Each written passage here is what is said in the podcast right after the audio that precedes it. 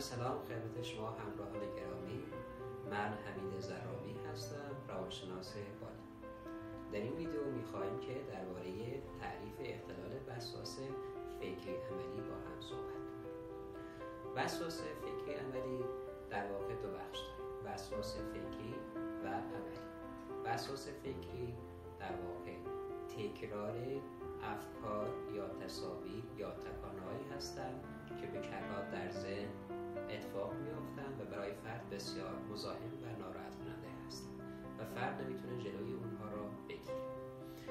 وسواس عملی شامل یه سری از آداب و رفتارهایی هستند که فرد احساس می‌کنه برای اینکه از وقوع حادثه ای جلوگیری کنه ملزم هست اونها را انجام بده. اما وسواس های فکری چه شکل هایی داره؟ وسواس فکری می‌تونه شامل افکار یا تصاویر یه سری افکار جنسی که شاید مثلا مثل فکر جنسی در رابطه با مهارت باشه برای فرد در ذهنش اتفاق میفته یا فکر مربوط به همجنسگرایی. یا یه سری افکار باشه مربوط به صدمه و آسیب.